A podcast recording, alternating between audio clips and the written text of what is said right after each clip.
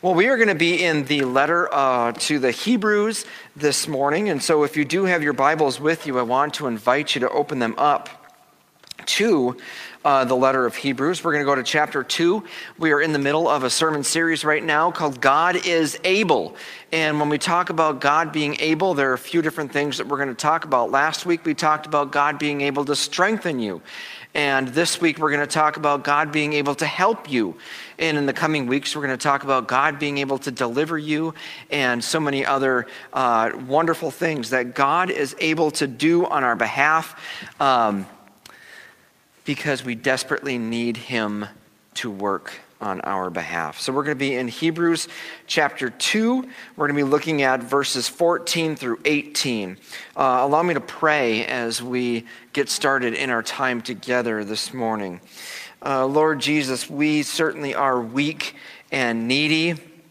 And so I pray that through the power of the Holy Spirit, you would help us to lean on Christ Jesus, our Lord. Lord, that we would not only get strength from him, but we would also get the help that we desperately need from him. And it's in Jesus' name that I that I ask all of these things. Amen. Well, in July nineteen sixty-five, the Beatles released an album that immediately went to number one on the Billboard charts. And even though the album itself was a total success, it really only had two, maybe three hits. Uh, we could argue whether or not uh, You've Got to Hide Your Love Away was actually uh, was actually a hit, uh, but it's hard to argue against a song like Ticket to Ride being a massive hit for the Beatles. The other hit song to uh, to the nineteen sixty-five album was the title track uh, that uh, Lennon and McCartney had written, and just as all other Lennon and McCartney songs, the lyrics to the song is universal to the human condition. It resonates with us because every one of us have felt this way in one way or another in our lives. And perhaps you know the song. It goes something like this. Help, I need somebody. Help, not just anybody, help. You know, I need someone, help. And Lennon, in his lyrics, he goes on to, to write, when I was younger, so much younger than today, I never needed anybody's help in any way. But now these days are gone and I'm not so self-assured. And now I find I've changed my mind and opened up the doors. And now my life has changed in oh so many ways. My independence seems to vanish in the haze. But every now and then I feel so insecure. I know I just need uh, you like I've never done before. Help me if you can. I'm feeling down and I do appreciate you being around. Help me get my feet back on the ground. Won't you please, please help me? Have you ever felt like that before? You know, last week we looked at the idea that we're not quite as, as strong as we like to think that we are. And that we desperately need the strength that God provides in Jesus through faith. And so it is with that presupposition in mind that we look at this uh, short passage in the letter to the Hebrews. There, there are so many helps that we can turn to whenever we need it. If we're in danger, we can call the sheriff. If we're in a medical emergency, we can call an ambulance. If our house is on fire, we can call the fire department. If we're in legal trouble, well, we can call a lawyer. Or maybe when we, we just need to talk to someone, we can phone a friend. You know, every day, Julie and I need to help our children with something that they're not able to do on their own. But what if the, the help runs out or the help is insufficient? You know, friends are great, but there's only so much that they can do. The police and the fire department, though, they're, they're great and we're so thankful for them, but they have limitations.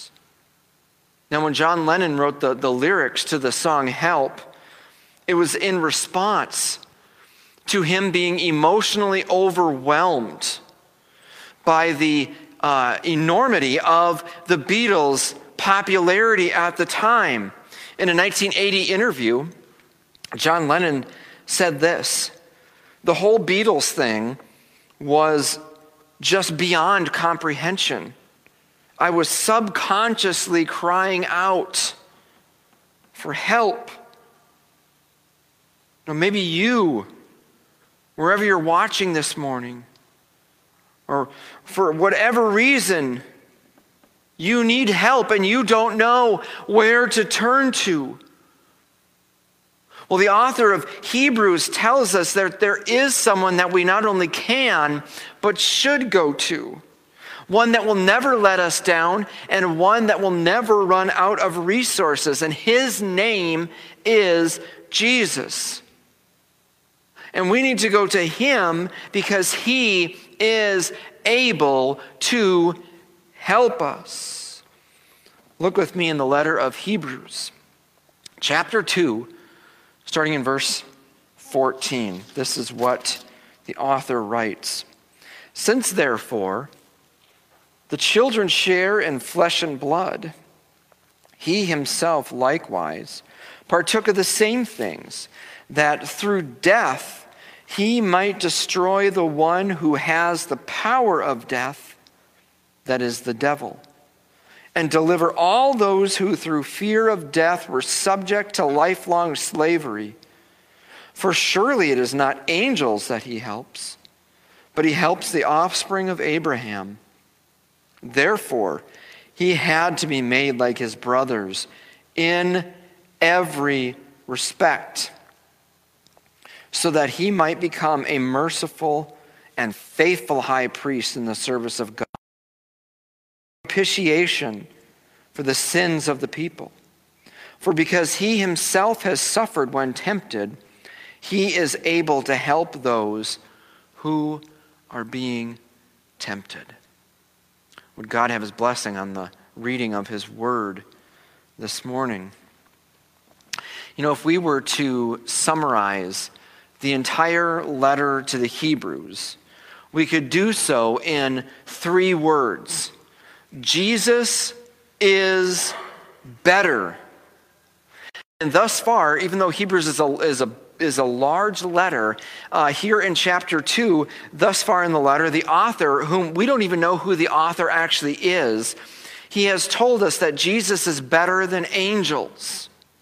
And now his next subject in this passage here, he tells us that Jesus is a better help than anyone or anything that we can go to.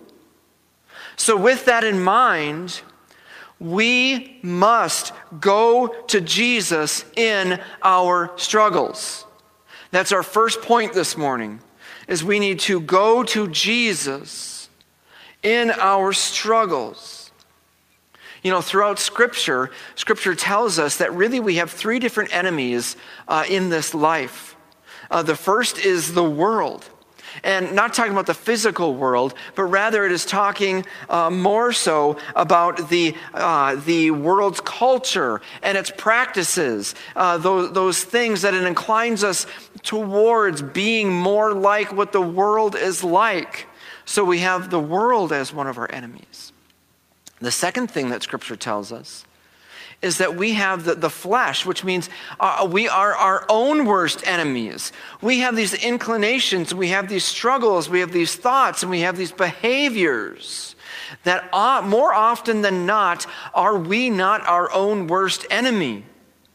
So we have the world, we have the flesh, but thirdly, uh, Scripture tells us that one of our enemies is the devil or Satan.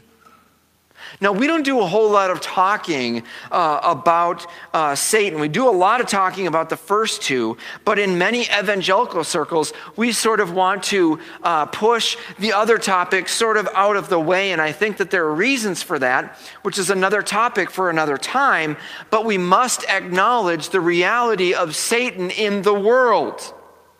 The, the author of the letter of Hebrews, he assumes his existence. And when you read through the Gospels, Jesus is very clear that Satan is real and that he's destructive and that he is a liar. Peter says that he is out uh, like a like a like a lion trying to find who he can devour. And Satan does indeed wreak havoc in our world and in our personal lives, does he not? And it's shown in the chaos in the world, and it is shown in the, the messiness of our personal lives. And yes, it is true that you and I have personal responsibility, yet Satan and his lackeys are certainly at work in our struggles. However, the author uh, of the letter of Hebrews tells us something incredible that Jesus did on our behalf. Look at me, uh, look, look with me in verse fourteen. Since therefore the children share in flesh and blood, he himself likewise took in the same things, that through death he might destroy the one who has the power of death, that is, the devil.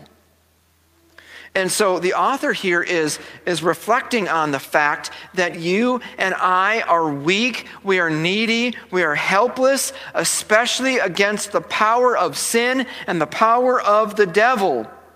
But the author explains to us the crazy way in which God took care of our problem, the way in which God got the devil off of our back. And paradoxically, notice that he did not do this through some grand display of miraculous power, but he did it by entering into our weakness, by becoming like us. Verse fourteen again. Since, therefore, the children share in flesh and blood, he himself likewise partook of the same things. So the author then here describes the depth of the weakness that he took on in verse fourteen. Says that through death. There is nothing in life that displays the extent of our weakness and our lack of control than death. And here we have Jesus, fully God, yet fully man, going through the process of our deepest weakness, death. But his death was unlike any of ours. Even in his weakness, he still accomplished the impossible. He swiped away the power of Satan in one fell swoop. Verse fourteen, through death he might destroy the one who has the power of death, that is, the devil. You see, the word destroy here doesn't mean eradicate. That will happen. But in his death, Jesus took away Satan's power to have dominion in our lives. He defanged him. So even though he is still at work today, he is like a pit bull Without, a, without teeth. He has no power, and when he tries to attack us, all he can do is gum us. He has no power. It's a weak threat at best. And because Jesus defanged the serpent, he shows us that he is powerful enough to help us in our struggles. Has this, was I playing bass even without? You bet. Okay. Has this stay-at-home order, welled-up struggles for you that you didn't even know you had? Maybe you're having spiritual battles right now that you thought that you had victory over, but yet they have resurfaced. Go to Jesus. He can help. He can take away these, uh, these, these thoughts and these actions, and go to him, because he has taken away the dominion of Satan, who wants to sift you like wheat. He is a better king, and he delights to help you. And secondly, we need to go to Jesus in our fear. Go to Jesus in our fear. You know, there's no sh- uh, shortage of things to fear these days. We're in the middle of both a health crisis and an economic crisis. And those are on top of the countless other uh, anxiety-inducing stressors that we have in our lives. But of everything that we fear, perhaps the most feared thing is our inevitable death. Our culture does not like to think about death. It likes to avoid it at all costs. And primarily this is because many or most or all of us are terrified of death. Perhaps Woody Allen had said it best when he said, "I'm not afraid of death. I just don't want to be there when it happens." But not only did Jesus, in taking on flesh and blood and experiencing death, not only did he disarm the, the spiritual rulers and, and authorities from Colossians chapter two, verse fifteen, but he also helps us in our deepest fears. Look with me in verses fourteen through fifteen. "Since, therefore, the children share in flesh and blood, he himself likewise partook of the same things, that through death he might destroy the one who has the power of death, that is, the devil, and deliver all those who through fear of death were subject to lifelong slavery." So the author here recognizes that fear is a very powerful thing that can actually paralyze us. Is it not true that there are ways in which you and I could say that we are slaves to fear? Some of us are so scared of losing friends that we won't have those difficult conversations that we need to have. Some of us are so afraid of losing our jobs that we won't speak up when we see the injustice and the wrong that is happening in the workplace. Some of us are so afraid of our kids getting hurt or sick, and, and we coddle them to unhealthy extents, and we don't actually give them true life.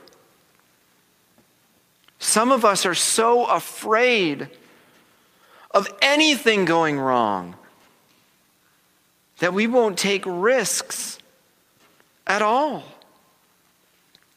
But the author here reminds us that on the cross, Jesus purchased our fears and delivered us from them. With each nail that went through his wrists and through his, his feet, he was pulling us away from the tight grip that fear has on us. Does this mean that in Christ that we should never be afraid of anything? I, I don't think that's what it's saying, because fear is a gift from God that can actually protect and save our lives. But paralyzing fear?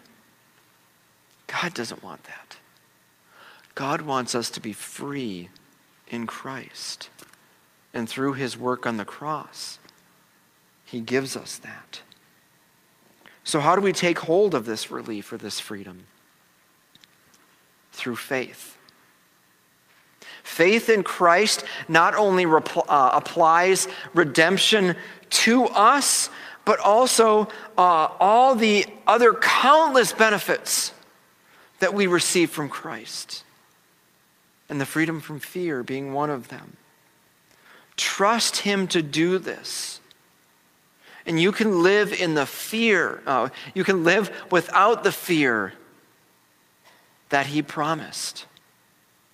So that's the second thing, is that we need to go to Jesus in our fear.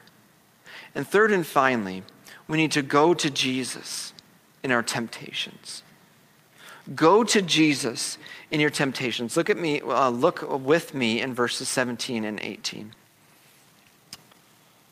Therefore, he had to be made like his brothers in every respect, so that he might become a merciful and faithful high priest in the service of God, to make propitiation for the sins of the people. For because he himself has suffered when tempted, he is able to help those who are being tempted. There's one big phrase in these couple verses here, few verses, that uh, should jump out at us. And if you're one of those who, who likes to underline your Bibles, this is what I would recommend for you, are these words, in every respect. Let that sink in. Jesus had to become like you and like me in every respect. Jesus knows how to help you, not in theory, not clinically, not academically, but experientially. He can help because he's been through it. He knows firsthand what it is like to live in this fallen world. Jesus experienced what a cool breeze on a warm summer day is like. He knows what it's like to be let down by someone close to him. He knows what it's like to taste and enjoy an exquisite meal. He knows what it's like to miss the nail and have the hammer hit your finger instead. He experienced body odor and he experienced growing pains. He lost baby teeth. He was probably picked on growing up. He was tempted with sin and he suffered. And because, as fully God, yet fully man, he experienced life in all these different ways, including suffering and temptation, he is able to help you in your temptations and in your suffering. So are you feeling the pressure today to do something that you never thought that you would do? Maybe you're struggling with an attitude. Maybe you are in, in boredom and in loneliness, getting into things that you know that you shouldn't. Go to Jesus. Go to the one who not only knows, but enters intimately into your struggles and your weaknesses, in your fears and in your temptations. And when you do, you will rely on him more and more and more, and you will grow in your faith, and you'll recognize more of your weakness. You'll recognize more of your need for help. Growing in your faith. And you'll experience him through his Spirit, making you more like him every day. Help. I need somebody. Help. Not just anybody. Help. You know, I need someone. Help. Friends, help is not just on the way. Help is here. And his name is Jesus. Call out to him today. Father, thank you so much that you have given us this word through the letter of Hebrews to tell on our own strength. But Father, I pray that we would lean on Jesus in our weakness and lean on Jesus in our helplessness.